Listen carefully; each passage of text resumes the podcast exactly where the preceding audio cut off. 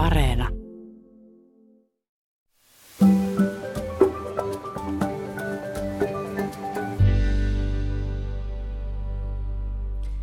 World Trade Centerin tornien iskuista tulee piakkoin kuluneeksi 20 vuotta. Mutta tiesitkö Mikko, että koko tämän ajan osa on aktiivisesti pohtinut, että kuka oikeasti oli iskujen takana? Oliko kyse jopa Yhdysvaltojen oman hallituksen salaliitosta vai mistä? Tulee vähän mieleen takavuosien salaiset kansiot TV-sarjan alkutunnari iskulauseet. Hallitus kiistää tiedon ja totuus on tuolla ulkona. Mutta jotenkin tuntuu, että tällainen salaliittoteoria-ajattelu on yhtäkkiä lyönyt itsensä vähän niin kuin läpi ihan tämmöisellä uudenlaisella tavalla. Ja aika villejäkin väitteitä todellisuuden luonteesta alkaa esiintyä yhä useammin. Ja jos on nyt tottunut ajattelemaan tai ainakin toivomaan, että esimerkiksi uutiset kertoo totuuksia maailmasta, niin onhan se jotenkin hätkähdyttävää ajatella, että asiat ei yhtään olisikaan siltä, miltä ne näyttää. Herääkö myös kysymys, mistä tarpeista salaliittoteoriat yleensä syntyy? Osattomuudestako, taikauskosta vai jostain poliittisesta tarkoitusperistä? Ja kuka näistä hyötyy? Ja siis onhan tämmöisellä terveellä epäilyllä ihan myös sijansa, jos nyt vaikka ihmiskehitystä miettii, niin onhan se varmaan ollut ihan hyvä vähän tökkiä ihmetellä ennen kuin uskoo sitä viereisen luolan kaveria, että joo, on se sieni ihan syötävä ja turvallinen, että anna mennä vaan.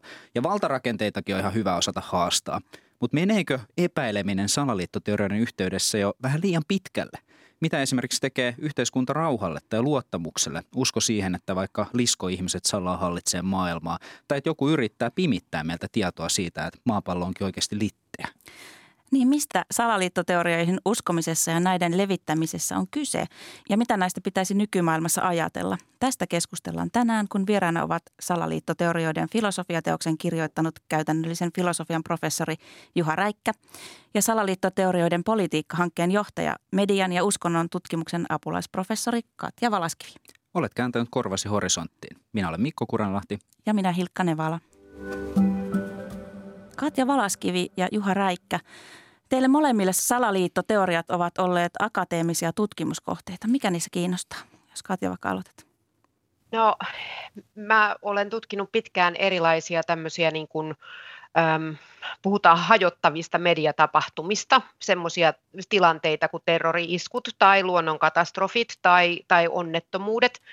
Ja, ja siinä aineistossa rupe, ruvettiin näkemään sitä, että – että yhä enemmän ja enemmän, tai sanotaan näin, että yhä enemmän ja enemmän nousee pintaan sellainen aineisto, joka, joka on salaliittoteoreettista. Väitetään, että se isku olikin jonkun muun tekemä, tai, tai tota noin, niin väitetään, että tässä on niin kuin joku pimitysyritys, ja, ja se, se rupesi tuossa, kun me tutkittiin noita Christchurchin iskuja Uudessa-Seelannissa – niitä, niitä terrori-iskuja moskeijoihin, niin, niin ru, ruvettiin huomaamaan, että se, se nousee sen, tyyppinen, sen tyyppiset väitteet nousee äh, tähän meidän niin kutsuttuun valtavirta sosiaaliseen mediaan, eli semmoisiin, mitä useammat ihmiset käyttää, niin kuin Twitterit ja Facebookit ja tämmöiset. Se, aikaisemmin se on pysynyt enemmänkin siellä äh, harmaalla puolella tai internetin alalaidassa semmoisilla keskustelualustoilla, niin kuin Ylilauta tai maailmalla 4chan ja 8chan tämmöiset kuvalaudat. Ja, ja nyt se oli sitten siellä ihan niin kuin arkisessa ja, ja aika laajassa jakelussa. Ja me kiinnostuttiin siitä, että no mistä tässä nyt sitten on kysymys, kun se yhtäkkiä, tai ei ehkä yhtäkkiä, vähitellen on noussut näin suureksi ilmiöksi. Entäs Juha? No, jos ajatellaan ihan akateemisesti, niin tämä salaliittoteoria-ajattelu kerää yllättävän paljon erilaisia ongelmia. Eli me, silloin kun me uskotaan niin kuin valta median uutisiin, niin me, meillä on kova luottamus ja silloin herää kysymys siitä, että mistä me tiedetään, että ne pitää paikkansa. Toisaalta me herää kysymys, että mitä meidän eettisesti ajatellen kuuluu uskoa. Eli onko jotkut uskomukset niin kuin vääriä, että jos me voidaanko me tuomita joku henkilö siitä, mitä hän uskoo, jos hän uskoo vaikka maapallon litteyteen – ja edelleen kysymykset vaikkapa sananvapaudesta, että mitä kaikkea me saadaan nyt lausua sitten ja, ja onko oikein, että me jaetaan monista lappusia, jossa sanotaan, että rokotteet on vaarallisia ja taustalla on salaliitto. Että se kerää yllättäen monipuolisen keskustelun niin kuin yhteen pakettiin kiinnostavasti. Voidaanko me jotenkin siis määritellä, että mikä ylipäätään on salaliittoteoria? Miten, miten tätä voisi rajata? Mitä se tarkoittaa?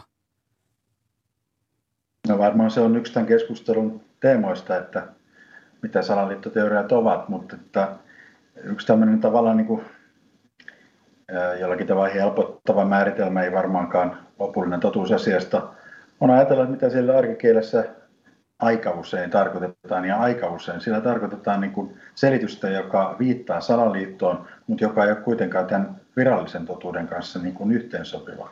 Ja yleensä niin kuin näyttö väitetystä salaliitosta on aika vähäinen näissä salaliittoteorioissa. Et ne on näitä salaliittoteorioita, siksi niillä on aika huono maine, koska yleensä ne on niin ristiriidassa tämän vallitsevan totuuden kanssa ja, ja näyttö on vaikka sitä voi olla määrällisesti paljon, niin se on tasoltaan sitten kuitenkin useimpien mielestä huonoa. Salaliittoteorioiden tutkimuksessahan sitä pidetään ongelmallisena käsitteenä, koska, koska sillä on juuri siinä arkikäytössä ja niin, niin sillä on, sillä on semmoisen poliittisen lyömäaseen ää, niin kuin merkityksiä ja, ja sitten sillä on lisäksi tämmöinen vähän niin kuin väheksyvä, että, että salaliittoteoreetikko on semmoinen ilmaisu, jolla, jolla viitataan vähän niin kuin ihmiseen, joka, joka uskoo perättömiin asioihin. Eli, eli tavallaan siinä on helposti tämmöinen väheksyvä pejoratiivinen sävy ja, ja, ja sen takia sitä niin tutkimuksellisesti usein saatetaan pitää vähän pulmallisena, mutta, mutta niin kuin Juha sanoi tuossa äsken, niin, niin on hyvä käyttää semmoisia käsitteitä, joista suunnilleen tiedetään, että mitä ne tarkoittaa. Että, että tutkimuksessa on koetettu kehittää esimerkiksi semmoista käsitettä kuin maailmanhallintamyytti, joka, joka niin kuin avaa yhden käsityksen siitä, mitä salaliittoteoriat voivat olla, olla, mutta, mutta se vaatii jo aika paljon selitystä, että mikä se semmoinen maailmanhallintamyytti on, jos semmoista rupeaa sitten käyttämään tämmöisessä keskustelussa. Mikä tota, niin, yleensä synnyttää näitä salaliittoteorioita? Mitä siellä taustalla voi olla? No jos ajatellaan tavanomaisia salaliittoteorioita, niin siellä on joku, joku tota, katastrofi taustalla aika usein. Eli jotain, jotain joka ää, tuottaa suuria tuntemuksia, täällä murhia ja onnettomuuksia ja sotia ja kaikenlaisia ikäviä asioita, köyhyyttä, yhteiskunnallisia ongelmia, pandemia, kaikenlaista tällaista, niin kyllä me aika suurella todennäköisyydellä voidaan odottaa, että jos jotain isoa ikävää tapahtuu, niin noin 30 minuutin kuluttua me saadaan netistä lukea ensimmäinen, ensimmäinen teoria siitä, ketkä siitä on vastuussa. 30 minuuttia aika pitkä aika. Usein se on jo vielä siinä vaiheessa, kun ihmetellään, että mitä täällä tapahtuu, niin siinä vaiheessa on jo, on jo ensimmäiset teoriat siitä, mitä se on.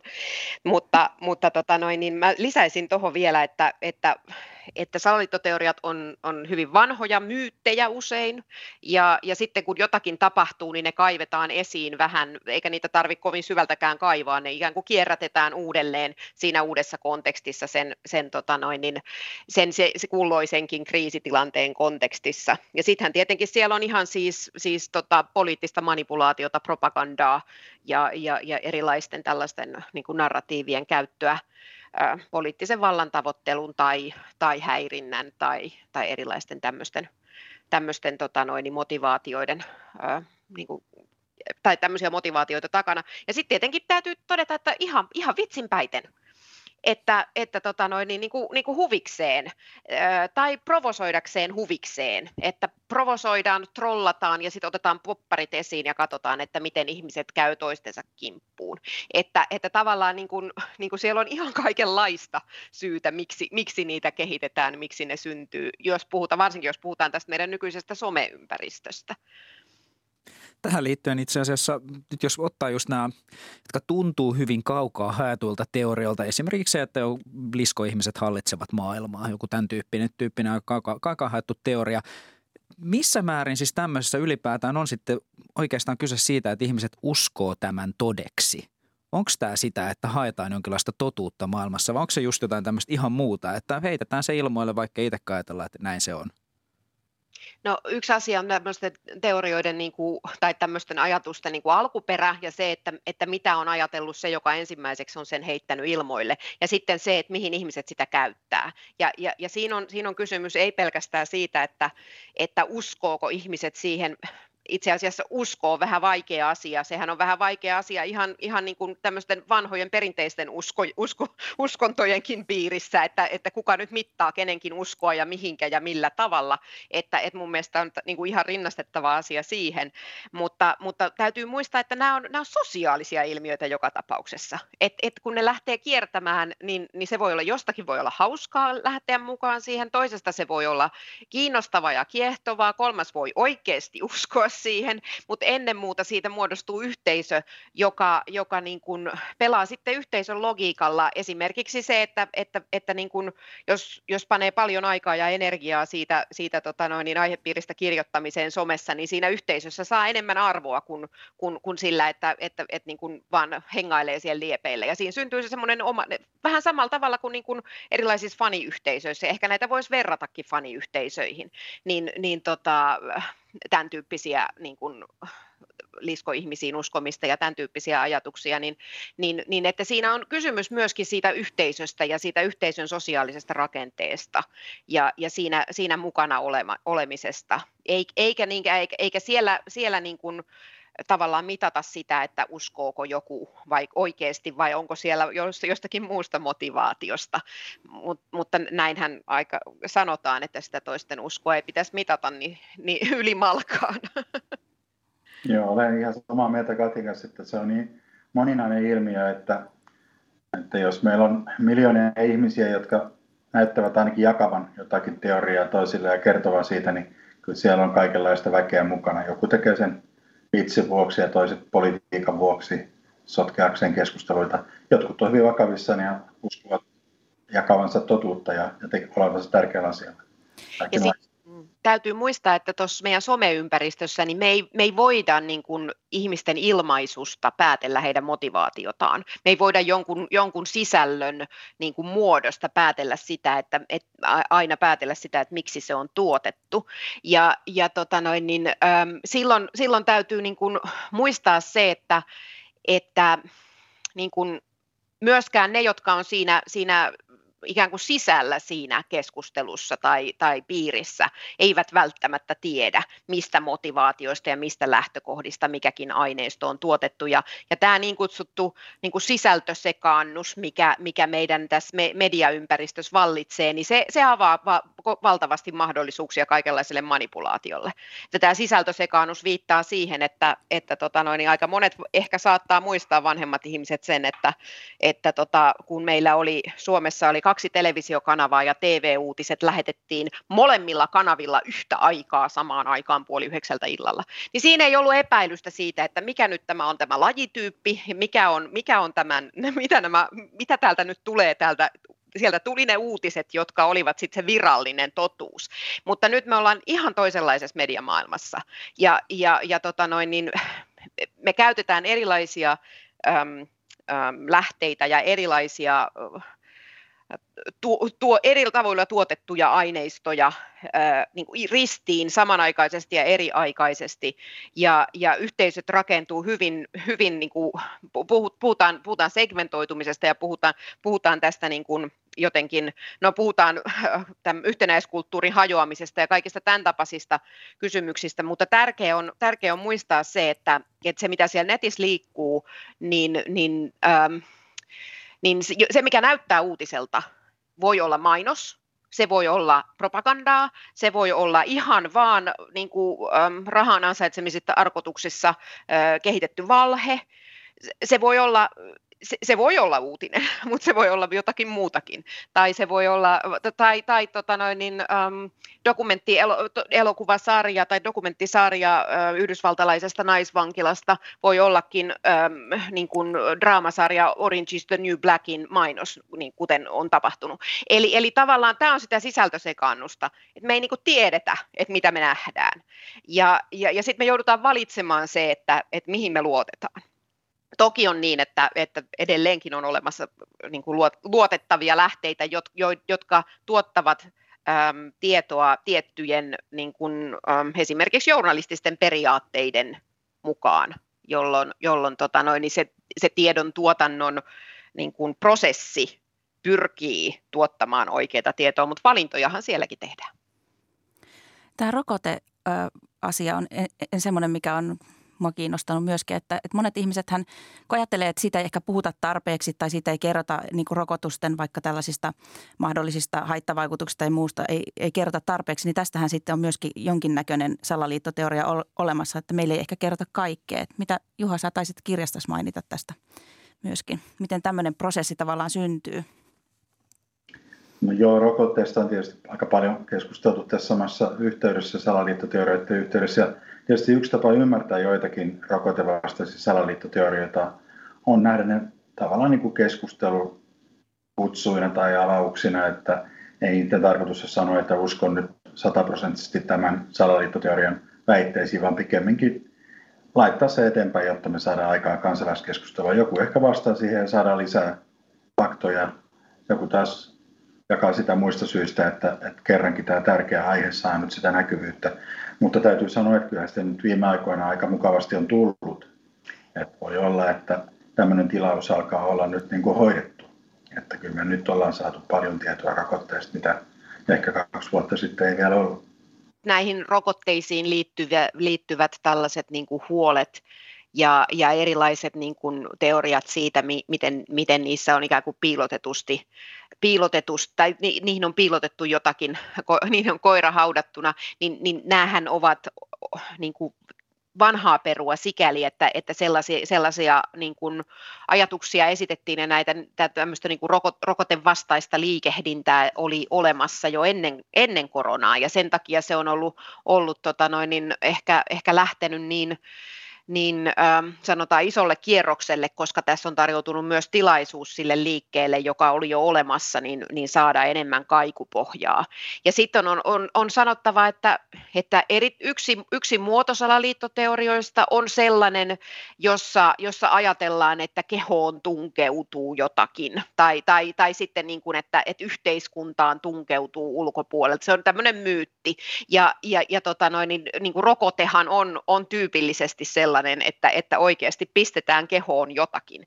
Ja, ja, ja tämä on altis, altis tota noin, niin, Öm, se, siinä mielessä altis tämmöisenä kulttuurisena myyttinä niin kuin tämmöiselle, tämmöiselle tota, vähän paranoidiselle ajattelulle. M- mutta, mutta sitten on vielä muistettava se, että, että kysymys terveydestä on meille kaikille erittäin tärkeä. Ja, ja jokainen, jolla on lapsia, joita on rokotettu, on varmaan joskus miettinyt, että onko ne nyt järkevää antaa kaikki ne neljä piikkiä yhtä aikaa, ja pitäisikö tätä rokoteohjelmaa vähän nyt tässä meidän kohdalla modata, kun toi lapskin oli sairas, ja onko nämä nyt kaikki varmasti turvallisia, että, että se, että pohtii rokotusten niin kuin, luotettavuutta, niin ei vielä tee ihmisestä jotenkin salaliittoteoreetikkoa, vaan se on ihan normaalia ja, ja, ja sallittua. Ja sen takia, sen takia myöskin, myöskin tässä, tässä asiassa tämä ilmapiirin hyvin voimakas niin kuin polarisoituminen on aika valitettavaa. Hirveän usein tuntuu siltä, kun puhutaan salaliittoteorioista, että, että ne on jollain tavalla, jollain tavalla siinä tuntuu olevan kyse siis valtakritiikistä. Niin mi, mitä ylipäätään siis ajatella niin kuin salaliittoteorioiden ja yhteiskuntakritiikin suhteesta? Onko se siellä kaiken ytimessä? Mitä Juha ajattelet? No varmaankin monet salaliittoteorioita kehittelevät ajattelevat olevansa tavanomaista kriittisempiä kansalaisia. Kenties se pitää paikkansa tietyssä mielessä he eivät ainakaan usko tähän valtamedian tuottamaan infoon kaikilta osin, siltä osin kuin me muut monta kertaa uskotaan. Jos se on kriittisyyttä, niin silloin he ovat kriittisempiä. Mutta tietysti, tietysti täytyy sanoa, että useimmilla salaliittoteoreetikoilla on sitten taas vaihtoehtolähteet, johon he luottavat vähän samalla tavalla kuin me luotetaan sitten Yleisradion tai Hesarin tai johonkin vastaavaan, joka pyrkii journalististen kriteereiden täyttämiseen. Että se, se yhteiskuntakriittinen ajatus, niin se, se on vähän kaksiteräinen asia. Toisaalta on tarpeen, että me arvioidaan vallitsevia ajattelutapoja. Me tiedetään, että ihmiskunta on erehtynyt kauheilla tavoilla menneisyydessä, niin miksei me oltaisiin väärässä nytkin. Ja voi olla, että joku tuottaa niitä valheita, ei se ole mahdotonta. Ja jos joku tuo tämän mahdollisuuden esiin, niin kyllä kai hän on sitten yhteiskuntakriitikko. Mutta noin yleisesti ajatellen, että jos me halutaan arvostella jotakin yhteiskunnallista ilmiöä, sanotaan nyt vaikka joku vastustaa Irakin sotaa, että miksi Yhdysvallat menee Irakin sotimaan, niin ei hänen tarvitse siihen sotkea mitään World Trade Center salaliittoteorioita. Sitä voi arvostella ihan muuten, muutenkin. Sitten sodasta ei tule olemaan riittäviä hyötyjä, se maksaa hirveästi, aiheuttaa eskalaatio alueellisesti ja, ja kaikenlaisia inhimillisiä kustannuksia valtava määrä.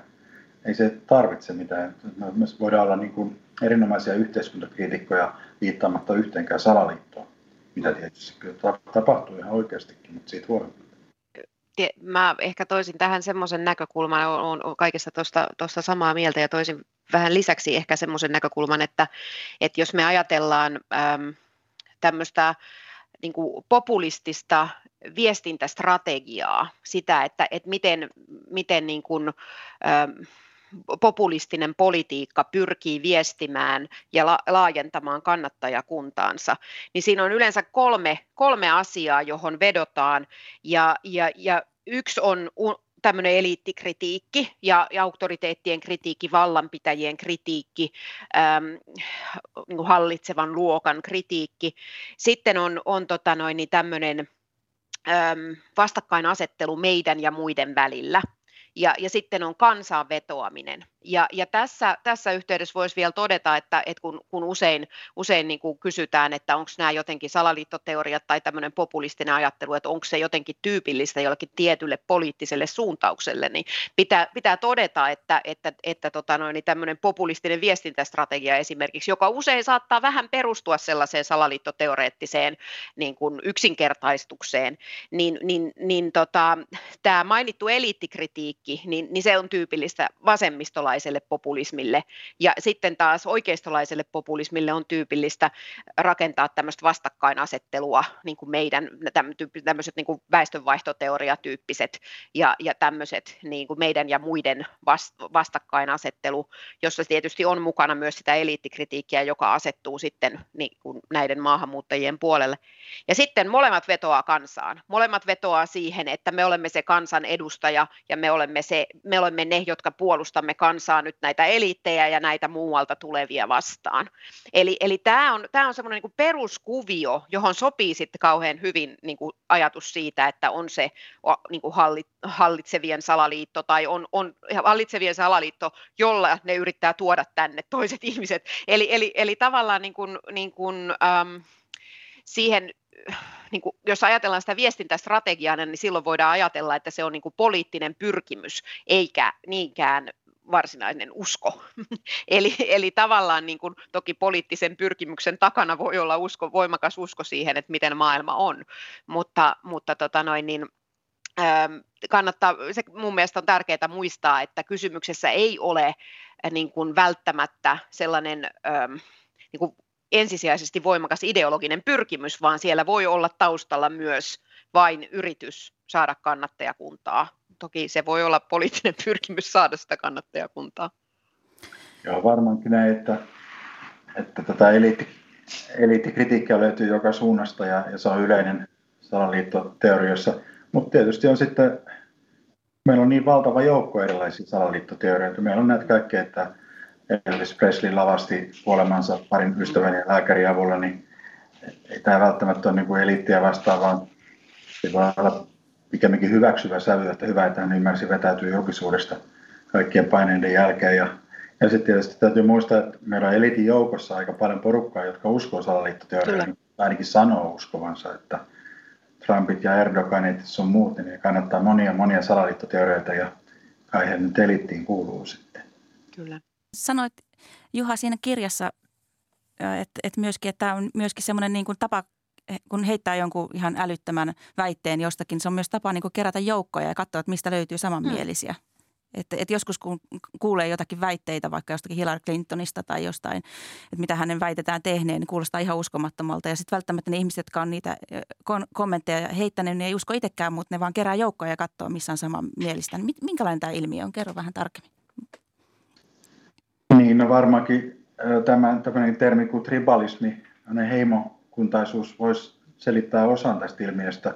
Eli että me sanotaan jotakin aika herjaaviakin väitteitä vihollisista ja tällä tavalla me voidaan viestiä ensinnäkin, mihin joukkoon me kuulutaan tai halutaan kuulla, kuulua ja sitten tuota, saada sitten väkeä koolle tällä tavalla. Ne väitteet voi olla aika absurdeja kaikenlaisista pedofiliaringeistä ja lapsikaupasta ja, ja, ja muuta, jotka on vaikea uskoa, että niihin todella niin oltaisiin sitouduttu. Niin sanotaan sen vuoksi vain, että tietää, että kuka on kenenkin puolella. Ja, ja tota, silloin kun ihminen pääsee tällaiseen ryhmään, se voi olla aika pienikin, tai se voi olla tosiaankin miljoonista ihmisistä koostuva, mutta joka tapauksessa hän saa niin kuin myönteistä palautetta siltä porukalta, jolta hän myönteistä palautetta just haluaa.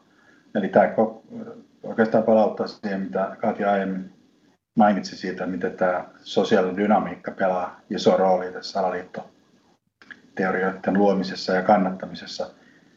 Eli me ei tarvita minkäänlaista sitoutumista näiden väitteiden totuuteen, jotta me voidaan kommunikoida se, että olen teidän ryhmässä mukana ja, ja tota, olen ihan samaa mieltä, että noin on roistoja tuolla. Jos nyt mietitään tätä, tätä aikaa, mitä me tällä hetkellä eletään, niin salaliittoteorioista on vaikea sanoa, että onko niitä tällä hetkellä jotenkin liikkeellä enemmän kuin aiemmin, jos näitä on aina ollut. Äh, Mutta jos jossain määrin tuntuu sieltä, että nämä kuitenkin leviää tällä hetkellä selkeästi tehokkaammin kuin aiemmin, niin miksi nämä leviää? Onko meidän ajassa, onko se just tämä hybridimediaympäristö, mihin Katja aiemmin, aiemmin viittasit, vai tämä pandemia-aika, vai mitkä on tämmöisiä piirteitä, että, että nämä nyt lähtee niinku kulovalkea menemään just sinne valtavirtaankin?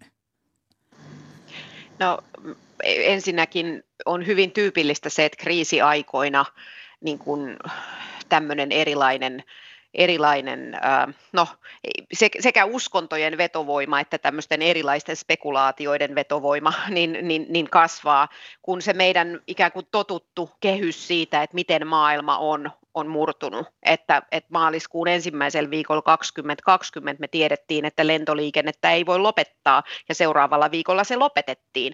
Eli, eli tämän tyyppiset ilmiöt, niin kuin, joissa, joissa se meidän, meidän arkinen totuus paljastuukin tavallaan uskomuksiksi, niin se avaa semmoisen ikkunan, jossa, jossa voidaan kyseenalaistaa se, että, että no, mitkä kaikki muut asiat mistä tässä meidän totutussa todessa, todellisuudessa ovat sellaisia, jotka voidaan kyseenalaistaa.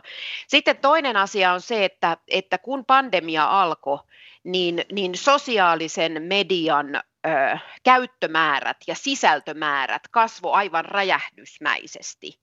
Ja, ja ylimalkaan sitä sisältöä oli enemmän ja käyttäjät käytti siellä enemmän aikaa, joten, joten tota noin, niin myöskin tämän tyyppisen sisällön volyymi siellä, siellä tota noin, niin näissä sosiaalisen median kanavissa kasvoi, kunnes sitten se, se huomattiin ongelmalliseksi.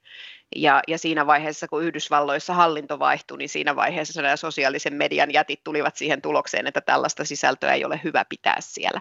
Että, että tavallaan niin kuin, niin kuin, ähm, siinä, on, siinä on myös tällaisia mediaympäristöön ja sen sääntelyyn ja sääntelemättömyyteen liittyviä tekijöitä. Ja, ja kun se mediaympäristö toimii sillä tavalla, että tai mä oon näin niin kuin yksinkertaistanut, että, että sen liiketoimintamalli perustuu provokaatioon. Se pyrkii imemään meistä reaktioita, ja reaktioita saa parhaiten tunteita herättävällä aineistolla.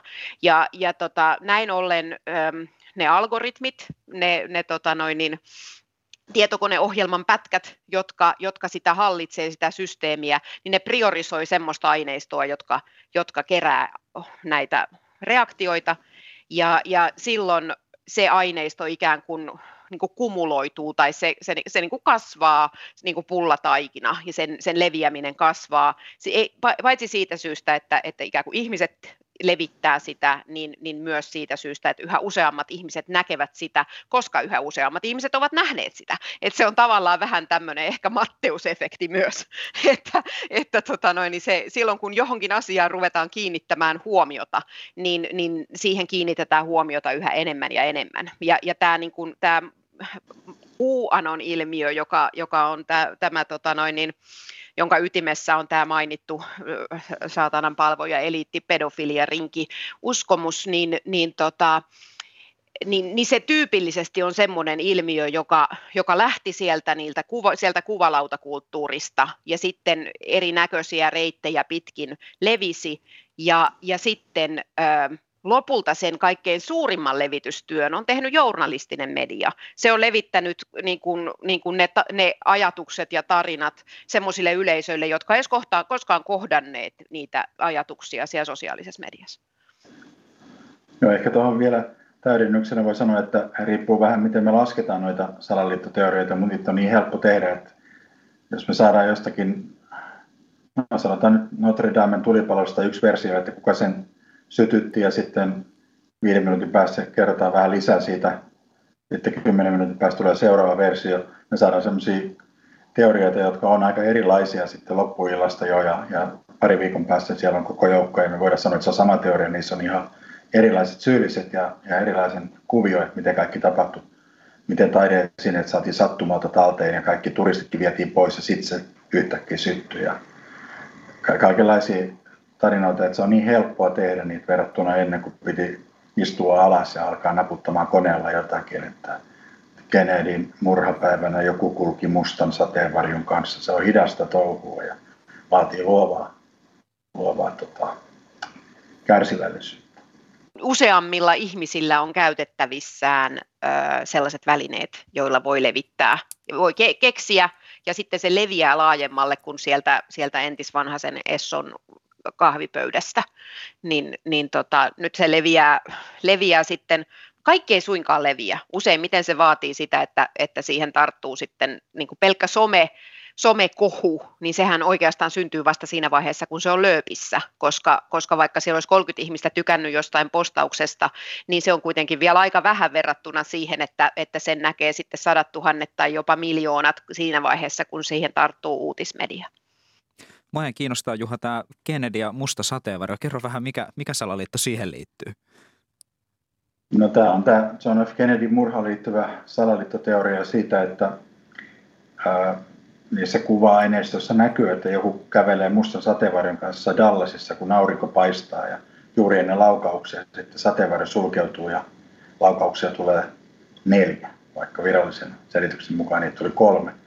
Ja tuota, monet ovat sitä mieltä, että he eivät usko viralliseen selitykseen ennen kuin on selitetty, mikä tämä sateenvarjokaveri oli. Ja tietysti joku voisi ajatella, että hän oli, hän oli tota, suojautumassa auringolta. Se, mutta mutta tota, ei se nyt ole mennyt läpi, vaan, vaan sen on täytynyt olla merkki laukauksille. Että tämän kaltaisia, nämä, tietysti näissä on niin draamaa sen verran, että on helppo ymmärtää, että nämä leviää ja näissä on samanlaisia elementtejä kuin etsiväsarjoissa tai dekkareissa jännittäviä yksityiskohtia ja, ja ihmismieli on sellainen, että helposti laitetaan niitä sitten yhteen ja taitavat etsivät näissä TV-sarjoissa aina huomaavatkin, että nämä, nämä kaksi asiaa liittyvät toisiinsa vaikka näennäisesti. Kukaan muu ei sitä käsitä, mutta minä käsitän ja sitten hän ratkaisee tämän ja sohvalla istuva salaliittoteoreetikko tekee samalla tavalla. Siellä on sateenvarjo, joka sulkeutuu ja sen jälkeen kuuluu laukauksia se on yllättävyys on se, se asia, joka kiinnittää ihmisten huomiot ja sen takia valhe leviää laajemmalle kuin totuus, koska valhe on yleensä yllättävä, koska se ei pidä paikkansa.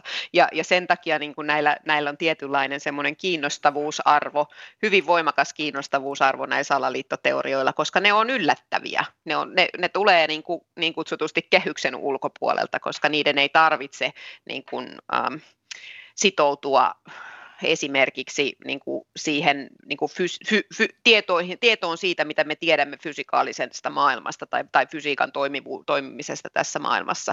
Että, että, että jos, jos niin kuin, jos, jos, ei, jos lähdetään siitä, että näiden teorioiden ei tarvitse niin kuin näitä yle, yleisesti tunni, tunnettuja totuuksia noudattaa, niin silloin niistä tulee hyvin yllättäviä ja, ja ne herättää voimakkaita tunteita. Ja ihan turha tavalla ihmetellä sitä, että, että miten nämä voi olla näin irrationaalisia nämä jutut, että ne leviää just sen takia. Niin ja sitten tietysti täytyy muistaa se, että kun usein kysytään, että onko nämä nyt jonkun tietynlaisia ihmisiä, niin, jotka uskoo näihin salaliittoteorioihin, niin, niin ei ole, koska, koska tota noin, niin ihminen niin kuin irrationaalisuus ei ole salaliittoteoreetikon tai, tai niin kutsutun uskovaisen ominaisuus, vaan se on inhimillinen ominaisuus. Me ollaan kaikki irrationaalisia tiettyyn pisteeseen saakka. Eikö se jotenkin korreloi kuitenkin tämmöisen niin kuin huono-osaisuuden tai jonkun tai taikauskoon taipuvaisuuden tai jonkun kanssa kuitenkin on tutkittu, että, että jollakin tavalla vaikuttaisi? Joo, tällaisia tutkimuksia, joissa on tätä vastaavuutta, että me tehdään niin kuin koeasetelma, jossa on henkilöitä, jotka uskovat salaliittoteorioihin ja henkilöitä, jotka eivät usko. Ja sitten katsotaan, että mikä olisi näitä selittäviä seikkoja tai ainakin korreloivia seikkoja, niin sieltä löytyy nimenomaan, että tietyt päättelyvirheet on yleisempiä salaliittoteorioihin uskovilla ja, ja paranormaaleihin ilmiöihin uskominen ja myöskin työttömyyttä, kouluttamattomuutta. Mutta nämä on kuitenkin tällaisia yksittäisiä tutkimuksia ja, ja vaikka varmaankin pitävät paikkansa, niin, niin tietysti me voidaan tätä selitystä etsiä kuitenkin myöskin niin kuin yhteiskunnan tasolta, eikä, eikä siltä, että joku on niin kuin tehnyt päättely, esimerkiksi päättelyvirheitä tai on jollakin tavalla tässä suhteessa jotenkin erilainen, niin kuin Katja sanoi, kaikkihan me tehdään kaikenlaisia kognitiivisia virheitä koko ajan, mutta ei se, ei se ole kovin ihmeellinen ominaisuus, että, että varmaan tuo luottamus on sellainen seikka, joka, joka selittää jonkin verran, että, että silloin kun henkilö ei luota tähän valtamedian tuottamaan tietoon ja valitsee niin kuin, ää, tietolähteensä omalla tavallaan, niin kyllähän on sitten jollakin tavalla syrjässä tai kokee olevansa syrjässä tai jotain muuta. Mutta niin kuin sanottu, tässä on niin paljon erilaisia ihmisiä, että Donald Trump ei ollut syrjässä mitenkään ja silti hän levitti salaliittoteorioita. Niin. Mä ajattelen, että, että tota noin, niin, ö, ö, se, siinä voi olla kysymyksessä myös tämmöinen niin kuin poliittinen tai ehkä uskonnollinenkin identiteetti, kiinnittyminen joihinkin tiettyihin narratiiveihin, ne voi olla osa sitä, sitä tiettyyn niin kuin ryhmään kuulumista, ja se ei välttämättä niin kuin edellytä huono-osaisuutta. Että, että se, se tota noin, niin pikemminkin nyt ainakin viime aikoina me on kyllä nähty vähän sellaistakin, missä, missä nimenomaan aika hyväosaiset ihmiset niin kuin ja, ja varsinkin tämmöiset erilaiset eri, eri puolilla maailmaa no, nousevat tämmöiset niin kuin valkoista ylivaltaa kannattavat liikkeet, niin, niin niissä, niissä tota, on, on käyt, paljon käytössä erilaisia salaliittoteorioita, ja se on, se on selkeästi niin kuin tällainen poliittinen projekti siellä. Ja, ja sitten tuohon vielä, mitä Juha sanoi tuosta, tuosta tota noin, tästä luottamuksesta, niin, niin se on kyllä aika tärkeä, tärkeä asia ja se ehkä yhdistää myöskin tätä tämmöistä, tämmöistä tietynlaista niin kuin poliittista identiteettiä tai poliittista salaliittoteorioihin uskomista. Se, se että se, semmoinen tutkimustulos on olemassa, että, että usein näihin narratiiveihin uskomista yhdistää semmoinen kriittisyys vallanpitäjiä kohtaan, voimakas auktoriteetti ja eliittikriittisyys. Eli, eli se, se on niin kuin semmoinen yhdistävä piirre riippumatta siitä, mikä on taloudellinen asema tai, tai koulutustausta tai, tai, tai muut tämmöiset, niin, niin se on yksi semmoinen semmoinen yhdistävä piirre. Mutta tietenkin on sanottava myös, että, että, että esimerkiksi Yhdysvalloissa niin kuin mustien keskuudessa erinäköiset vallanpitäjiä koskevat salaliittoteoriat on erittäin levinneitä ja siihen on varmasti aika hyvät perusteet. Eli, eli tavallaan niin kuin, niin kuin, äh, ryhmän kokemukset voimakkaasta sorrosta esimerkiksi, niin on kyllä niin kuin ihan, ihan omiaan ähm, tuottamaan epäluottamusta valtaa pitäviä kohtaan. Jos nyt miettii tätä yhteiskunnallista epäluottamusta, aina välillähän kuulee tämmöistä puhetta, että onko tässä jotenkin demokratia rapautumassa, niin oletteko te huolissaan tästä suunnasta, mihin me ollaan nyt menossa? Että onko tämä ongelma? Pitäisikö salaliittoteorioita lähteä nyt paljon määrätietoisemmin torjumaan vai pitäisikö ne antaa vain olla vai mitä te näette tämän ajan? No, kyllä mä olisin äh, lievästi huolissani. Suomessahan luottamustaso on erinomaisella tasolla ja täällä luotetaan tiedonvälittäjiin ja tieteeseen ja viranomaisiin ja kaikki on niin kuin, jos tilastoja katsellaan, niin aika, aika hienosti Suomessa. Mutta siitä huolimatta, niin, niin kyllähän tällaisen informaation levittäminen, joka epätodeksi tiedetään tai ainakin osa tietää, niin tota, kyllä sillä on kielteisiä vaikutuksia. Ja tietysti silloin, kun ne kielteiset vaikutukset on vähäisiä, niin me voidaan suhtautua siihen liberaalilla otteella ja antaa asioita olla, että kyllä se siitä unohtuu ajan myötä, mutta mutta tietysti luottamus on sellainen, että sitä ei niin vain palauteta, että kyllä meidän täytyy niin kuin huolehtia tästä, tästä tämänhetkisestä tilasta, että se pysyy yllä, että, että tämmöinen koululaisille levitetty rokotevastaisten lappusten määrä, niin kyllä siihen ihan perusteita on puuttua, mutta tietysti sitten nämä puuttumisen keinot ja muut, että onko se sitten vain informaatio, vasta informaation levittämistä vai, vai mitä me tehdään, niin tota, ne on sitten poliittisia valintoja, mutta, mutta mihinkään erityiseen hysteriaan kyllä tässä on syytä, ainakaan meidän maassa, mutta, tota, mutta toisaalta niin kyllä se asia kannattaa pitää mielessä, että joku yrittää tehdä myyräntyötä. Mä, mä ajattelen, että tässä on kysymyksessä myös tämän tämän, niin kuin tämän meidän, meidän mediaympäristön luonteen niin kuin perustavaa laatua, sen, sen niin kuin lähtökohtaisen rakentamisideologian niin kuin tuottama ongelma osittain. Eli, eli kun nämä, nämä somealustat, niin, niin niille on tästä ihan saman tekevää, että mitä se on se sisältö, joka liikkuu, kunhan se liikkuu, koska se tuottaa rahaa ja dataa. Niin, niin, ja, ja tavallaan me ollaan, me ollaan se tehdas, joka tuottaa niitä reaktioita, joka pitää, pitää yllä näitä, näitä yri, yrityksiä tai kasvattaa niiden liikenne, liikevoittoa, niin, niin se, ja, ja koska siihen niin kun, ei ole puuttuneet sitten niin systemaattisesti, öö, niin kuin, mitkään julkiset toimijat pyrkien sitä sääntelemään, niin, niin tässä on kysymyksessä yhtäältä semmoinen hallitsematon tämmöisen esimerkiksi vihapuheen tai, tai niin kuin ihmisiä vastaan hyökkäämisen ja, ja ihmisten demonisoimisen niin kuin mahdollisuus ja, ja sen semmoisen aineiston lisääntymisen niin kuin trendi.